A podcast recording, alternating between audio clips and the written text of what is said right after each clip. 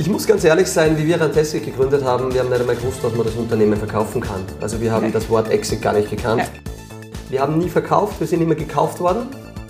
Das war wirklich für mich so irgendwie der Gedanke, äh, wie geht mein Leben weiter, wohin geht meine Reise.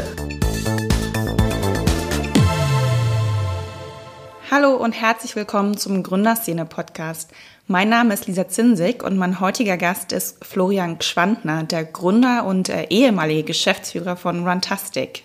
Florian, du bekommst aus Österreich und solltest eigentlich den Bauernhof deiner Eltern übernehmen, aber hast dich dann entschieden, äh, Logistik und Informatik zu studieren, hast ein paar Softwareunternehmen gearbeitet und dann 2009 Runtastic gegründet.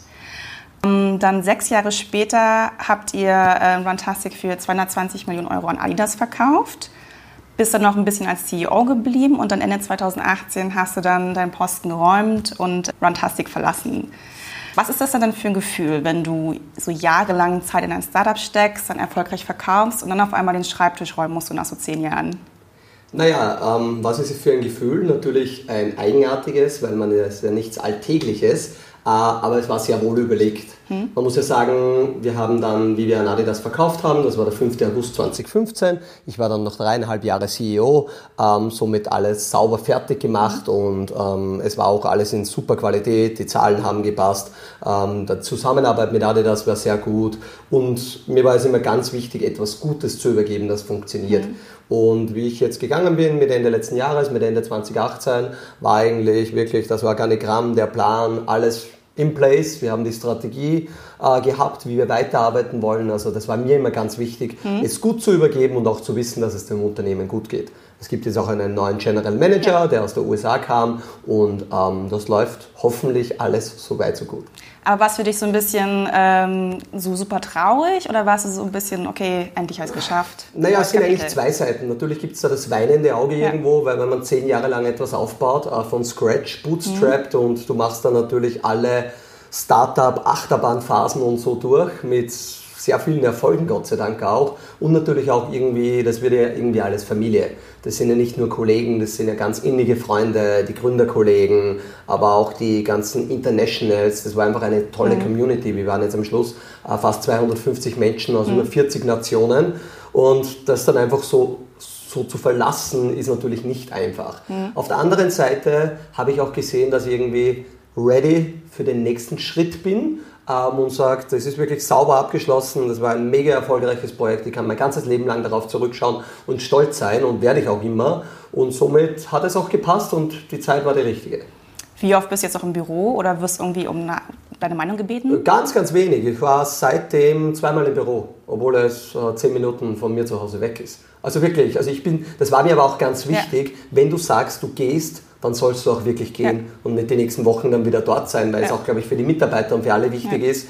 Ähm, den Florian als CEO gibt es so nicht mehr. Punkt aus und Natürlich äh, tratscht man mal mit den Gründerkollegen oder mit irgendwen über das Unternehmen, wenn man die Leute trifft. Wir sind in Linz, das ist eine überschaubare Stadt, dort trifft man sich. Aber prinzipiell äh, nicht so viel Rat, sondern eigentlich so, wie geht's, was mhm. tut sich, ein bisschen updaten, aber jetzt nicht operativ irgendwo mitarbeiten. Wenn jemand sagt, wie es denn gerade darum steht, denkst du dann, ach Mist, ich will das jetzt so machen, das ist jetzt nicht so gut, wie ihr es gemacht habt? Ja, das muss man dann schon lernen. Da sieht man dann Sachen und da kommt ein App-Update und so und du sitzt dann zu Hause und denkst, ai, ai, ai.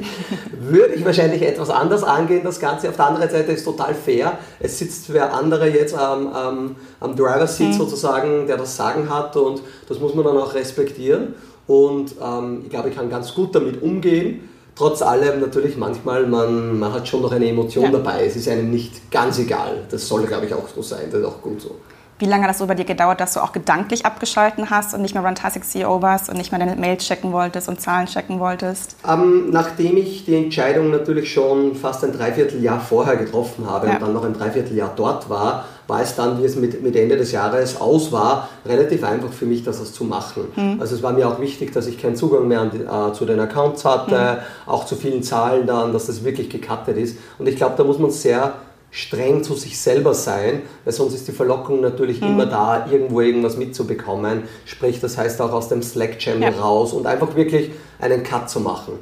Und dann, dann geht es eigentlich auch ganz schnell, dass man da irgendwie weg ist. Ich war dann ein paar Monate in Amerika, somit war ich auch mhm. äh, von der physischen Seite ganz woanders, andere Zeitzone. Das hat das Ganze wahrscheinlich ein bisschen einfacher gemacht. Wann war denn für dich der Moment, dass du dachtest, okay, ich muss jetzt raus, ich will nicht mehr CEO sein? Nein, das war jetzt nie der Moment, ich muss jetzt raus oder es gibt einen speziellen Grund oder irgendeinen Triggermoment. Das war wirklich für mich so irgendwie der Gedanke, äh, wie geht mein Leben weiter, wohin geht meine Reise ähm, und auch, wie funktioniert das Unternehmen? Und ich habe gesehen, das Unternehmen funktioniert gut und mhm. wir alle wissen, wir sind ersetzbar, jeder von uns ist das. Und ich habe mir auch gedacht, jetzt stehen wir eigentlich gut da und ich glaube, mit der First Line ähm, die werden das ohne mich auch gut managen und das tun sie auch. Ähm, und so war für mich ein Punkt relativ schnell, wo ich gesagt habe, jetzt sind zehn Jahre, die mhm. waren wirklich sehr intensiv. Also da war nicht viel Urlaub, da war nicht viele Wochenende, da war nicht viel, viel also es war viel schöne Zeit, aber es war nicht viel Freizeit. Ähm, und ich wollte einige Dinge mhm. tun und ich habe gesagt, ich kann die nur machen, wenn ich wirklich rausgehe. Ja. Und dann habe ich für mich selber entschieden, okay, ich mache den Cut, kommuniziere den und ja, gesagt, getan. Du bist jetzt seit Januar quasi nicht mehr genau. Geschäftsführer. Jetzt sind acht Monate vergangen. Was hast du gemacht in den acht Monaten? Ja, also ich wollte ja bewusst eine Auszeit nehmen, sprich auch wirklich einmal äh, nichts tun. Mhm. Äh, gelingt mir mehr oder weniger gut. Ich war die ersten Monate tatsächlich äh, jetzt einige Monate in Amerika unterwegs. Äh, ein Freund von mir ähm, ist gerade auf Hawaii gewesen, fünf Monate. Den haben wir besucht etwas länger. Da waren wir auf verschiedene Inseln, also auf drei mhm. Inseln in Kauai, in Maui und in Oahu und dort eine gute Zeit verbracht. Und das war auch ganz gut, einmal wirklich runterzukommen mhm. und nicht immer online zu sein und ein Strand, Meer, ein bisschen laufen, sporteln und so schon. Danach bin ich heimgekommen, dann ein bisschen den Rest Winter noch genossen in Österreich. Dann war ich eine Woche Heliskiing in Alaska. Bin, das war ein bisschen weird, vom Meer nach einmal sozusagen mhm. zurück in den Berg. Das war so ein geistiger, eine gute Challenge dann wieder zurückgekommen, dann sind ein paar Investments passiert. Also Business Angel bin ich ein sehr aktiver mhm. momentan, also dieses Jahr jetzt gewesen. Und ja, wir haben Wohnung auf Mallorca auch mit Freunden, das heißt, ich war schon sechs, sechs Mal dieses Jahr in Mallorca, ähm, dort eine gute Zeit. Also ich habe es mir echt sehr gut gehen lassen dieses Jahr und Dinge gemacht, für die halt sonst gefühlt keine Zeit war. Mhm. Auch einmal Freunde getroffen und einfach einmal zwei Tage geblieben oder mhm. äh, mit der Family. Wir waren gerade in, in äh, Südafrika auf Safari. Ähm, und lauter, lauter so Dinge, die irgendwie so ein bisschen auf der Bucketlist waren, aber die so nicht möglich waren. Aber du hast doch nicht deinen ganzen Exit-Gewinn äh, jetzt für Reisen ausgegeben? Absolut nicht, nein, gar nicht. Also das ist generell, also das ist ja immer gar nicht so leicht. Man glaubt jetzt, man verdient da viel Geld und jetzt mhm. ist alles super oder so. Aber irgendwo bei vielen Dingen bin ich, glaube ich, sehr down to earth und bin auch alle zwei Wochen zu Hause am Bauernhof. Mhm. Ähm, ich versuche das Ganze ein bisschen zu diversifizieren. Ich habe mir ein paar Immobilien natürlich geleistet oder so, aber meine eigenen auch. Aber Wohnung in Linz, habe eine Wohnung in mhm. Wien, mit meinen Kollegen eine äh, auf Mallorca auch. Ähm, und dann noch ein, zwei, drei Anlegerwohnungen auch gekauft. Und das ist eh alles ein bisschen Arbeit. Man glaubt immer gar nicht, wie viel das da hinten immer dran steckt. Und parallel gibt es halt ein paar Investments, die wir gemeinsam gemacht haben. Also ich habe mit mhm. meinen Gründerkollegen eine Investment GmbH, da haben wir jetzt so 15 Investments in Startups mhm. und da muss man schon ein bisschen was managen bei 15. Also da, da ist schon was zu tun. Was hat sich denn für dich mehr gelohnt finanziell? Der Exit-Gewinn oder die 10 Jahre CEO bei? Ja, ist immer relativ was, was lohnt sich im Leben mehr. Also die wichtigste Entscheidung war äh, wirklich das Projekt Rantastic zu starten. Ich war ja vorher in einer guten Firma, hatte Firmenauto und habe alles aufgegeben für dann de facto lange Zeit nichts. Also wir haben uns die ersten Monate äh, null ausgezahlt, mhm. die ersten 18 Monate und dann die nächsten 12 Monate 900 Euro. Also wir haben jetzt nicht am, am den großen Reichtum mhm. gelebt. Das ist ja heutzutage oftmals anders. Mit Seed-Finanzierung und Series A mhm. geht es ja den Gründern teilweise gar nicht so schlecht. Wir sind ja komplett bootstrapped, bootstrapped als Rantastic. Das war schon eine harte Zeit. Ich würde aber meinen, es war eine ganz wichtige Zeit für, den, für das Lernen. Und ah, um auf Geld zurückzukommen, ja, macht Geld jetzt glücklich? Absolut nein. Aber die Sicherheit zu wissen, wenn jetzt irgendwas ist, hm. Und dann kann man das machen oder sagt, ja, fliegen wir dorthin, ja, dann können wir dorthin fliegen, ohne dass du groß nachdenken musst. Die beruhigt sehr und macht viele Dinge einfacher, da bin ich 100 Prozent, also das unterschreibe ich auch überall. Der Rest ist aber, ob jetzt viel Materialismus und die Wohnung größer ist jetzt, ja, natürlich, aber die zehn Jahre waren super lustig und möchte ich nie missen, diesen Weg dorthin auch. Also die kleinen Erfolge sind genauso schön wie die großen. Man muss sie nur auch wirklich halt auch leben und auch ein bisschen feiern da und dort. Aber was hat dir mehr Geld eingebracht? Na, mehr Geld eingebracht hat natürlich dann der Exit okay. am Ende des Tages, ja klar, das ist. Wir hatten ja eigentlich nahezu immer alles, was wir bei Rantastic verdient haben, sofort reinvestiert mhm. in das Team. Also wir haben Geld gehabt, haben gesagt, wir wachsen. Und immer nicht bei uns Gründer sofort ins Team rein. Wir können uns zwei neue Mitarbeiter irgendwie leisten, können neue Strukturen mhm. aufsetzen. Also wir haben äh, immer sehr, sehr viel also reinvestiert. Weißt du denn noch, wie das war, als du deine erste Million Euro auf deinem eigenen Konto hattest? Ja, das weiß ich deswegen ein bisschen, weil ich einmal einen Artikel äh, in einem Magazin dazu gemacht habe. Ähm, das war dann tatsächlich ein bisschen mehr. Ähm, das war im Oktober 2013. Axel Springer ja. hat sich ja bei uns beteiligt damals und da haben wir ein bisschen Geld verdienen dürfen und ja, das war der, der, der, der am meisten nervös war, war in Wahrheit der Bankberater, weil wir nichts wussten und auf einmal waren da, wir haben immer, also die Firanteste-Gründer, der Christian, der Alfred ja. und ich, ähm, und der René, Entschuldigung, haben ähm, da so eine ganz kleine Bank irgendwo mhm. und irgendwie natürlich, da war dann ein bisschen größerer Geldeingang und da war so, oh mein Gott, was ist denn da los? Und wir waren so, ah ja, da ist, mhm. wir haben nichts gesagt und ja, da haben wir, haben wir ein bisschen Geld verdienen dürfen und was hast du mit deiner ersten Million gemacht, persönlich? Ich habe jetzt nicht konkret mit der Million jetzt irgendwas gemacht, eigentlich lange Zeit nichts. Habe mir dann aber mal mein Traumauto, einen Porsche 911 geleistet. Das war aber eigentlich erst das Jahr drauf, nachdem wir die Ziele im alten Jahr erreicht hatten. Okay. Also das war, was ich hätte, das wahrscheinlich aus dem Geld schon machen können, nicht wahrscheinlich, ganz sicher. Mir war es aber wichtig, Ziele zu erreichen, damit ich mir was gönnen mhm. darf. Mhm. Das macht mir irgendwie mehr Spaß, wenn ich weiß, wenn ich das schaffe, dann darf ich mir für mich selber was gönnen und mhm. das ist oft so. Du hast ja gerade schon gesagt, ihr habt 2013 die Mehrheit, über 50 Prozent an Axel Springer verkauft. Genau. Ähm, war das ein anderes Gefühl? Es war ja schon so ein großer Erfolg, als das komplette Unternehmen für 220 an Adidas zu verkaufen? Ja, das war schon ein anderes Gefühl. Warum war es das? Weil äh, es war zwar 50.1 bei Axel Springer, ja. aber wir haben das auch, glaube ich, vertraglich ganz gut geregelt, dass wir gewusst haben, wir können das noch einmal groß weiterverkaufen, mhm. wenn wir wollen. Und das dürfen auch wir triggern, also so Drag-Along-Klausel. Und für uns war es auf der einen Seite, durch das, dass wir die ersten vier Jahre nahezu nichts verdient haben als mhm. Geschäftsführer oder als Gründer, war das natürlich einmal eine schöne Absicherung und so eine Bestätigung, okay, das ganze Projekt hat sich schon mal super aus, ausgezahlt. Mhm. Also wir sind alle safe und man mal irgendwie kann sich jeder mal eine Wohnung kaufen oder ein bisschen, einfach ein bisschen normal leben und normal Mittagessen gehen und nicht immer beim Aldi um die Ecke sozusagen, wie das wirklich der Fall war.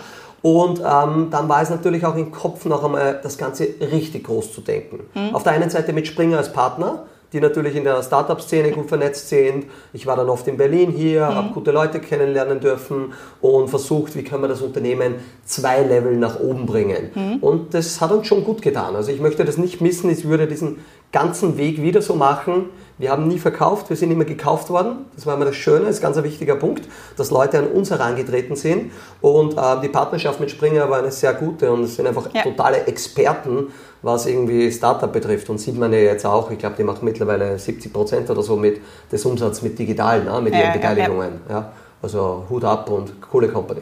Das heißt, für euch war Springer oder diese Übernahme so ein strategischer Schritt, um dann noch weitergehen zu können. Für euch war es doch nicht hier, hier hört es auf. Genau. Und wir haben auch bei Springer, das ist weder Springer noch wir haben ganz genau gewusst, passen wir wirklich zusammen, ja. weil wir sind nicht so das klassische ja. Classified, was man vom Springer jetzt kennt, wo man irgendwie Stepstone ja. oder irgendwie Immobilien oder sonstiges. Ähm, aber irgendwie haben wir uns immer sehr gut verstanden. Also die Vorstandsebene und alle, mit denen wir zusammengearbeitet haben, haben aber immer gesagt, wenn es eine größere Opportunity am Weg mhm. gibt oder eine kommen mag, dann werden wir sie wahrscheinlich beide in Anspruch nehmen. Und dem war dann auch äh, ja. zwei Jahre, nicht einmal zwei Jahre später der Fall. Wie schafft man es denn als äh, Gründer, sein Unternehmen zu verkaufen oder verkauft zu, äh, gekauft, gekauft zu, werden? Ich muss ganz ehrlich sein, wie wir Rantastic gegründet haben, wir haben nicht einmal gewusst, dass man das Unternehmen verkaufen kann. Also wir haben okay. das Wort Exit gar nicht gekannt, ja. geschweige denn, das war auch nie unser Plan. Ja. Also wir wollten ein sauberes Unternehmen bauen, das irgendwann Cashflow positiv ist und dass man von den Einnahmen und vom Gewinn leben kann und wir vier Gründer ein normales, gutes, was auch immer Leben. Wir haben das Startup-Leben eigentlich ähm, erst ein bisschen lernen dürfen. Was heißt es, in dieser Szene zu sein? Was mhm. ist es? Wie gibt es da? Welche Multiples? Welche Rechnungen? Und, und, und. Aber am Ende des Tages glaube ich, es war ein guter Vorteil, diese auf der einen Seite Naivität, Blauäugigkeit und der unbedingte mhm. Wille, wir müssen da irgendwann profitabel zu werden. Also wir haben von Tag 1 an überlegt, gibt es ein Geschäftsmodell, wir brauchen eins, weil mhm es hat uns dann zwar, wir haben innerhalb der ersten zwei, äh, zwölf Monate Übernahmeangebote, ähm, Leute wollten investieren und wir haben so gesagt, na na, wir haben ein paar Business Angels an Bord gehabt, äh, mehr so äh, für Strategie, nicht, nicht für Geld. Und dann ist es immer ganz schnell gegangen und wir haben einfach gewusst, wir müssen einen guten Job machen. Und wir haben die Zahlen, egal wo wir Zahlen hingeschrieben haben, wir haben fast immer overdelivered. Okay. Und das war einfach geil. Wir haben immer mehr, mehr, mehr. Und jetzt fliegen wir San Francisco, lernen Apple kennen und jetzt Google. Und wir versuchen da, da, da, Featuring und Wachstum, Wachstum, Wachstum. Und das Ganze immer sehr schnell reinvestiert in neue, tolle Leute ins Team reingeholt. Und irgendwie ist das alles sehr organisch bei uns passiert. Ähm, wir haben aber dann natürlich immer gesagt, wenn jetzt interessante Menschen an die Tür klopfen, mhm. Vorstände, es war ja dann nicht nur Springer, es war nahezu die ganze deutsche Medienwelt, äh, mit der wir immer gesprochen haben. Ähm, das war sehr spannend, das waren Leute aus dem Silicon Valley, ich bin darüber geflogen, ich habe keine Ahnung, was ist das Silicon Valley, wie und was. Und irgendwelche Leute getroffen, dann waren wir an der Sand Hill Road und wir waren von irgendwie Sequoia Capital über Index Ventures über weiß ich nicht wo und das war alles spannend, aber es war alles Neuland für uns. Und es war nie irgendwie für uns alles klar, das funktioniert alles. Am Ende des Tages war es beinharte Arbeit und wir haben wirklich sehr viel auf Arbeit fokussiert. Das ist das Gute auch wieder an Linz, da gibt es nicht jeden Tag ein After-Work-Meeting mhm. oder irgendein Meetup und Get-Together mhm. und alles saufen und nächsten Tag bis um 10 Uhr arbeitet keiner, sondern das war halt 5 Uhr aufstehen, 6 Uhr Büro und gib ihm. Okay. Hard Work. Sprich, wer wollte euch noch kaufen? Welche Angebote gab es? Darf ich die Namen ja nicht nennen, wie das immer so ist mit den NDAs. Am Ende des Tages, wie Adidas äh, ähm, uns dann auch äh, der große Exit war, waren es wahrscheinlich ähm, dann zusammengefasst eine Handvoll äh, Leute mhm. aus der ganzen Welt, sowohl asiatische Seite als auch amerikanische Seite, europäische Seite, Private Equity und und und. Also das war querbeet. Ähm, und bei der Springer-Zeit damals war es mehr auf Europa begrenzt, aber da hat es auch durchaus ein mhm. paar Angebote gegeben, ja. Okay, und was ist jetzt der Tipp an Gründer, die denken, ich möchte jetzt demnächst einen Exit machen? Warten, ja. dass jemand auf einen zukommt oder aktiv suchen? Ich bin der Meinung, dass man nicht aktiv suchen sollte, weil es spannender ist, wenn andere auf einem aufmerksam mhm. werden. Indem, dass man einfach, ein guter Freund von mir oder ein, einer meiner Business Angels und Mentoren, der Hansi Hansmann, mhm. hat einmal gesagt, wenn du gut bist, brauchst, keine, brauchst, du keinen Wind machen, der Wind kommt von selber. Mhm. Und das ist auch meine Meinung. Wenn du einfach einen guten Job machst, äh, tolle Zahlen hast, ein gutes Team, eine gute Reputation mit deinem Produkt oder wie auch immer nach außen, dann werden Leute auf dich aufmerksam. Mhm. Klar, ich war auf sehr vielen Bühnen, weil ich habe jede Bühne als irgendwie äh, einen Platz genommen, um Rantastic Downloads mhm. zu verkaufen, unter Anführungszeichen, und jeder Download zählt. Ähm, und dann haben uns natürlich auch Leute gesehen, die haben sich gemeldet. Und wir haben halt immer versucht herauszufinden, zahlt sich das Meeting aus oder nicht? Oder ich bin dann nach Berlin geflogen und damals, wir haben ja gerade eingehend geredet, ähm, sind wir dann mit dem Taxi vom Flughafen hergefahren, sondern mit dem Bus, mit der U-Bahn. Ich habe da irgendwie im Wombat geschlafen für 12 Euro irgendwas oder so. Mhm. Also es war wirklich Startup-Life. Ne? Und das war alles ganz gut und das war authentisch. Und war in der Früh noch mit eigenem Produkt vorher laufen. Und der Tipp, um auf deine Frage wieder zurückzukommen, ich glaube, man muss authentisch sein sein Produkt lieben. Mhm. Also das war bei mir immer das Wichtigste, dass das Produkt immer an erster Stelle war und dann auch einfach zeigen, das, was man sagt, dass man es auch macht. Und man muss sich ja vorstellen, wenn man dann in so eine Due Diligence oder in eine Phase geht, die dauert ja sechs, sieben, acht Monate teilweise, und du gibst dir einen Plan ab. Du hast da deine Zahlen, das werde ich die nächsten Monate erreichen, weil als Startup äh, verkauft man auch immer ein bisschen Zukunft und mhm. wo geht die Reise hin und die Run Rate jetzt und und und. Ähm, und dann ist immer ähm, Overdeliver. Jedes Monat müssen die Zahlen darüber sein, koste was wolle. Das ist ein ganz wichtiger Tipp. Heißt das, ich kann vielleicht einfach sagen, niedrige Zahlen angeben, um dann zu overdelivern? Naja, dann ist die Bewertung vielleicht wieder nicht die, okay. die man will. Also man muss sich schon ein bisschen ehrlich mit sich selber sein. Das Ganze ist ja immer ein bisschen ein Flunkern. Ja. Von der Verkäufer, Verkäuferseite als wie von der Verkäuferseite. Na, jeder schmückt sich, so gut es geht. Ähm, auf der anderen Seite soll alles auch ehrlich bleiben und man lernt sich in so einem Prozess natürlich gut kennen. Also wenn man mal zu, dieser, zu diesem Punkt kommt, äh, wo man einen Prozess startet, ähm, sind zwei Dinge wichtig. Auf der einen Seite, der Prozess braucht Zeit und auch Attention. Mhm. Das war bei uns immer gut mit vier Gründern. Da konnte der Alfred hat super geholfen im Prozess, mhm. hat sich um das ganze formale Datenraum, Due Diligence sehr gekümmert. Somit konnte ich meinen Job als CEO gut machen, mit den richtigen Leuten auf der anderen Seite reden, aber auch das Business vorantreiben. Und das muss man aufpassen, dass man nicht unterschätzt und in der Zeit muss man halt wirklich delivern. Und davor, damit man dorthin kommt, ist es einfach, glaube ich, ehrlich gute Arbeit und na klar kann man ein bisschen schauen, dass man ein bisschen präsenter ist. Da gibt es tolle Medien wie die Gründerszene und andere Plattformen, wo man auch schauen muss, dass man da mit oben ist, dass über einen geschrieben wird, dass man eine mhm. interessante Story hat, ein bisschen Storytelling und und und. Aber normalerweise ja. ein Gründer weiß das oder eine Gründerin. Wollte Adidas von Anfang an euch komplett übernehmen oder habt ihr nach einer Finanzierungsrunde eigentlich gesucht? Nein, wir haben nie nach einer Finanzierungsrunde okay. gesucht. Wir sind nach 18 Monaten Cashflow positiv gewesen und waren, waren es seitdem an. Okay. Wir haben nie Geld gebraucht. Das ist eine sehr, sehr geile Situation. Die ersten 18 Monate waren ziemlich hart, weil wir haben unser Erspartes vom Studium genommen, mhm. um da die GmbH zu gründen, die ersten zwei Mitarbeiter anzustellen. Da haben wir alle noch nichts verdient. Ähm, und dann aber trotzdem, wir haben ja die App dann im November erst gelauncht, das Webportal im Dezember und wir mussten aber irgendwie Geld verdienen. Jetzt haben wir nebenbei alle gearbeitet. Das heißt, der René und der Christian, unsere zwei Techniker, haben programmiert, so für Telekommunikationsanbieter, diese, Port, also diese Apps gemacht, wo du deine Daten gut haben und so anschauen kannst. Ich habe am Freitag, Samstag an der Fachhochschule unterrichtet, die Berufsbegleitenden. Ich war 26, die waren 35 und ich habe über Startup Life unterrichtet und war genau vier Wochen lang Gründer. ähm, aber es war alles Geld und wir vier haben das Geld alles in einen Pot gegeben und mit dem Geld haben wir Rantastic finanziert. Mhm. Also die ersten 18 Monate haben wir eigentlich zwei Jobs gemacht und die waren äh, doch sehr intensiv alle. Also es waren durchaus intensive Zeiten, die man aber nicht missen möchte, weil man lernt halt enorm viel.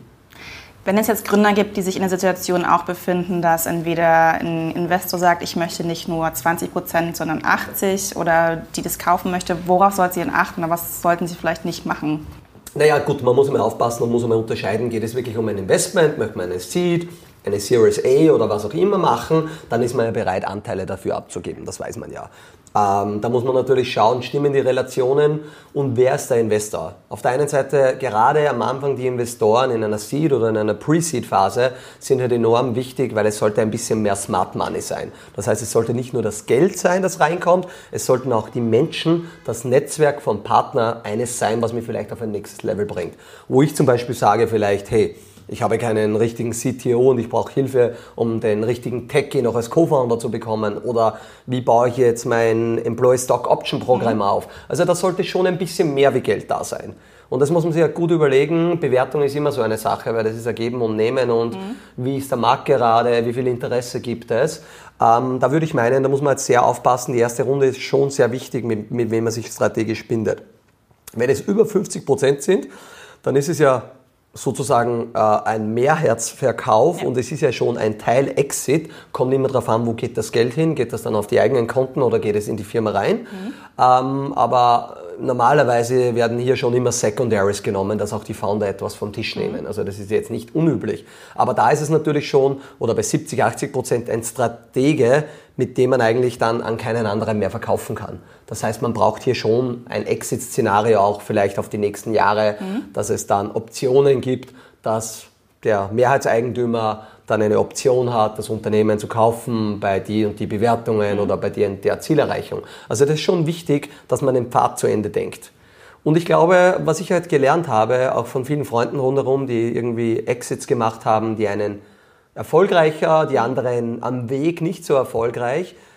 Man muss halt echt überlegen, warum verkauft man auch oder warum gibt man sein Unternehmen her. Glaubt man, man kommt noch weiter und man möchte mitarbeiten mhm. oder es gibt auch oftmals, okay, ich bin ich gebe es weg, ja. ich bekomme mein Geld und dann bin ich raus.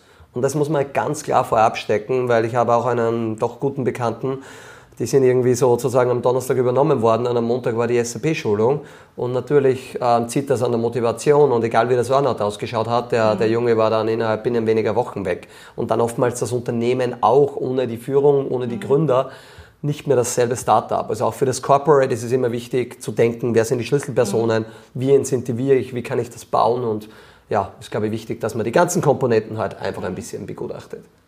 Würdest du empfehlen, die komplette, also 100% zu verkaufen oder noch ein paar Anteile zu behalten? Ich glaube, es ist immer sehr individuell. Also jetzt ein paar Anteile weiß ich nicht, ob der große Anreiz ist, ja. dass sich jetzt alles in meinem Kopf sich ändert. Ja. Also ich habe es dann immer besser gefunden, wenn es jetzt über 90 oder über 85 Prozent ist, ist meiner Meinung nach 100 Prozent besser. Ja. Weil sonst ist es immer so, was okay. passiert jetzt mit den letzten 5 Prozent? Ähm, irgendwo bin ich noch drinnen oder nicht? Das mhm. finde ich nicht sauber. Wann, was würdest du sagen, wann sollte man noch die Finger davon lassen? Was ist noch nicht so gut? Ja, das ist immer, glaube ich, sehr individuell. Das kommt ein bisschen auf die Lebensphase drauf an. Das kommt auf die eigenen Ziele drauf an. Das kommt auf die Motivation drauf an. Bei uns hat der Zeitpunkt wirklich perfekt gepasst und mit Adidas haben wir auch einen Partner gefunden, der kulturell super zu uns gepasst hat. Die haben irgendwie gerade so eine Kehrtwende auch. Da ging es auch wieder bergauf. Die sind motiviert, jetzt digital zu machen. Da wissen mhm. wir, da können wir mithelfen. Ähm, da haben wir eine Ergänzung. Die haben einen tollen CMO, mit dem ich viel gesprochen habe, Eric Littke aus den USA, so amerikanische Einstellung, Think Big und da waren so viele tolle Sachen, dass wir gewusst haben, okay, da kann 1 und 1 Dreier geben.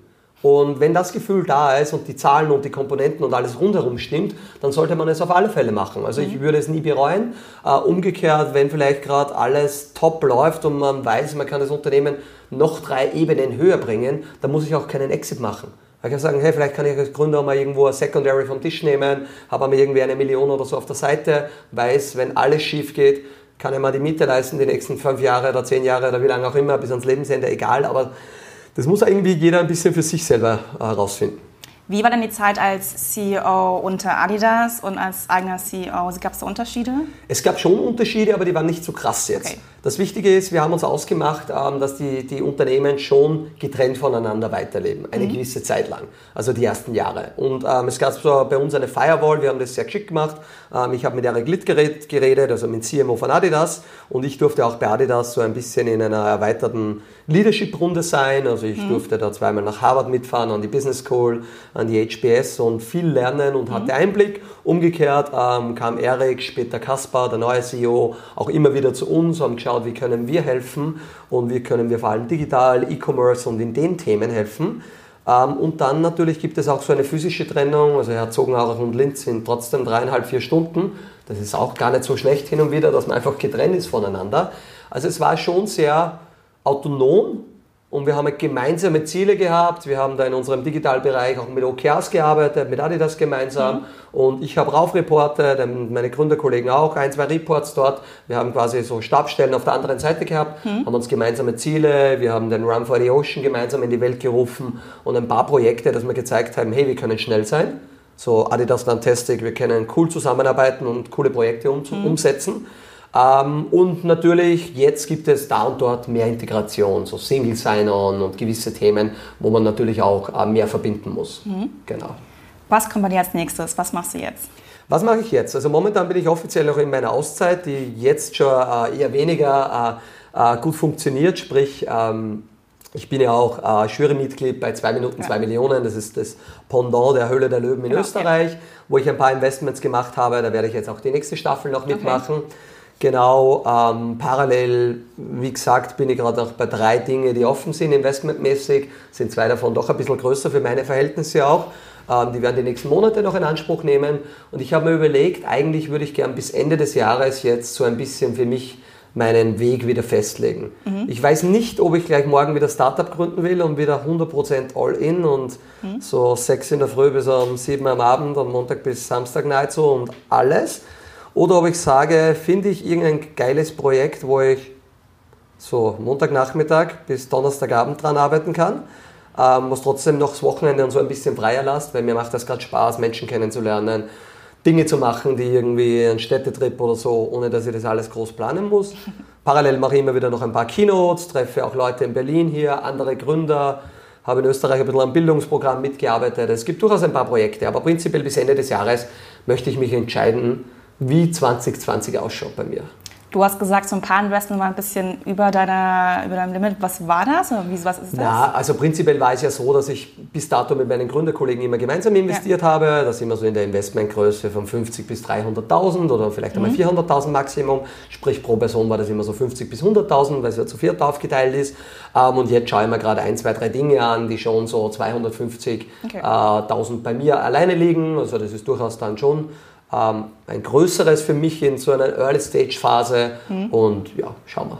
Vielleicht Macht das gerade mehr Spaß zu investieren als Mentor tätig zu sein, als äh, selbst zu gründen und sein eigenes Geschäft zu sein? Ja, nein, würde ich nicht meinen. Es macht auch Spaß. Ja. Es ist aber nicht so, dass ich jetzt das bis an das Lebensende machen möchte. Also okay. Nein, das wäre mir zu langweilig. Und das ist so quasi, nur mithelfen ist eh schön, mhm. aber mitgestalten ist eigentlich schöner und auch, jetzt bist du zwar auch Teil von einem Team, aber du bist ein bisschen so als Boardmember von mhm. außen mhm. und du bist nicht operativ. Und ich liebe es schon, wenn man sich am Morgen weiß man, hey, scheiße, da haben wir ein richtiges Problem, eine große Herausforderung und so miteinander da jetzt alle am Tisch zusammen, wie lösen wir die, was machen wir? Und das ist schon, sowas macht mir schon sehr Spaß. Also es muss schon wieder ein bisschen operativer werden.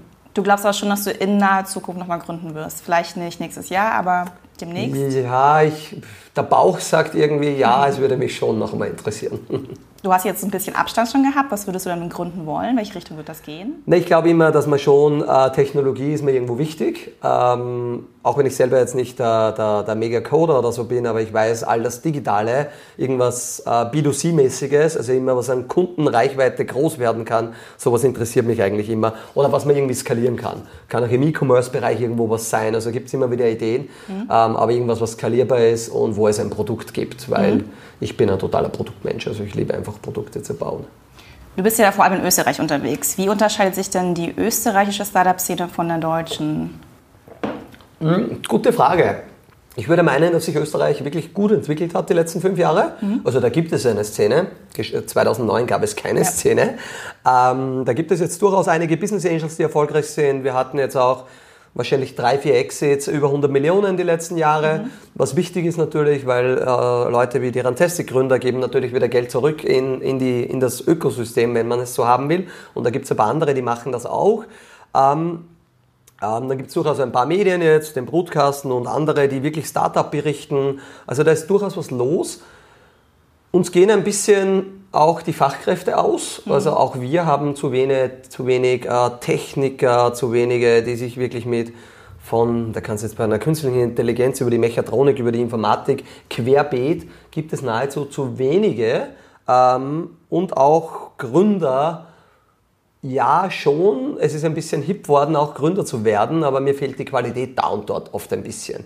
Also wir müssen schon noch was tun, auch die Rahmenbedingungen von der Politik. Jetzt gibt es zwar eine GmbH Light, aber mhm. Risikokapital ist steuerlich nicht absetzbar. Okay. Ähm, die Bürokratie ist durchaus noch äh, relativ groß. Und ähm, wir denken oftmals zu klein in Österreich. Da reden wir dann vom Dachraum und nicht von der Welt. Okay. Und das müssen Leute noch verstehen. Ich meine, das ist in Deutschland auch immer wieder ja, ähnlich, ja. aber ich sage mal, gerade in Berlin und da und dort gibt es ja Gott sei Dank doch ein paar Examples, dass es einfach größer und weiter geht. Ja. Du wirst aber in Österreich bleiben? Ja, ich werde in Österreich bleiben. Auch wenn du nochmal gründest, bleibst du in Österreich? Ich bleibe in, Österreich, ja. Okay. Du hast letztens auf Facebook äh, so drüber nachgedacht, was kommt denn nach den Fintechs als nächste große Branche, die äh, ja. die Welt digitalisieren und disrupten wird? Was ist äh, deine Zusammenfassung? Was wird kommen? Ja, ich meine, auf der einen Seite jetzt sieht man, ähm, wie wichtig für jeden Gründer auch Timing ist, weil mhm. wenn man jetzt irgendwie, wenn man so 2010 bis 2013 Fintech gegründet hat und man hat das irgendwie ganz gut gemacht, dann hat man jetzt ganz große Opportunities, ähm, eigentlich zu einer sehr guten Bewertung Teile zu verkaufen, Unternehmen zu verkaufen, Finanzierungsrunden zu machen. Ähm, wenn man das alles verfolgt, auch äh, der Valentin und Maximilian mit Number 26 hier einen mhm. mega Job gemacht und wahrscheinlich das Ganze ein bisschen ausgelöst und dafür gesorgt auch, dass dieser Fintech-Boom da ist.